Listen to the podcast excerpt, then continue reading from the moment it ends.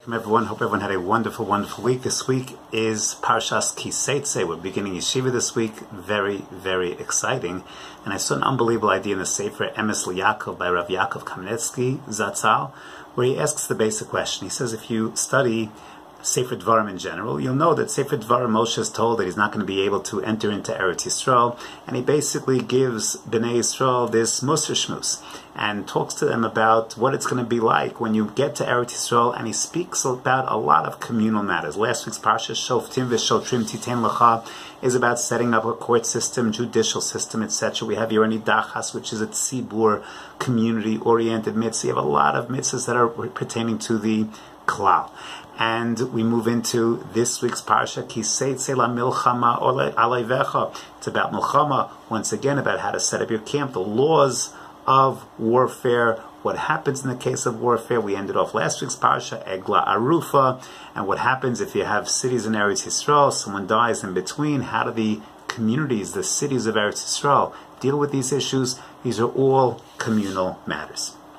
Yet, when we take a look at this week's parsha, we have in this week's parsha, among other dinim, we have the laws of gerushin, we have the laws of divorce, we have the laws of who a person's allowed to marry, the isurim of mamzerus, who can join, can get married, who you can't get married to. The halachas of yibum is if a person's brother passed away without children, so the din of Yibum, the laws of Chalitza, these are about building families, about building mishpachos, who you're allowed to marry, who you're not allowed to marry, and therefore Rav Yaakov asks, what exactly is that doing in Parshas Kiseitze?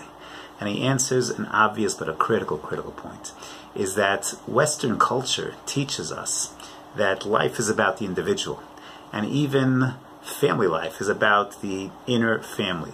But it's not really, really true, is that yes, marriage, who you're allowed to marry, who you're not allowed to marry, being married, building families, on the one hand is personal, but is much more communal than we think.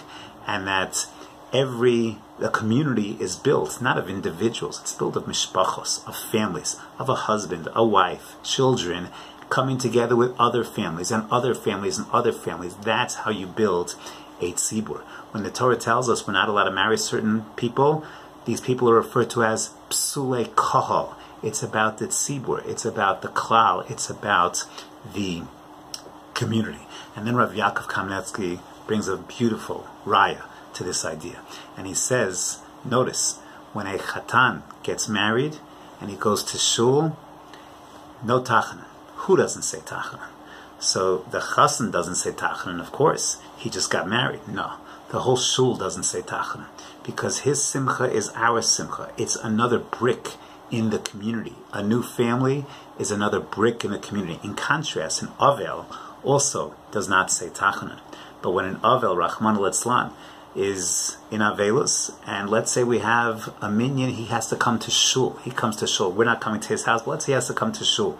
He doesn't have a minyan in his house. Does the shul say tachanun? Yes, the shul says tachanun. He doesn't say tachanun, but the shul says tachanun because avelus is different. Avelus is personal.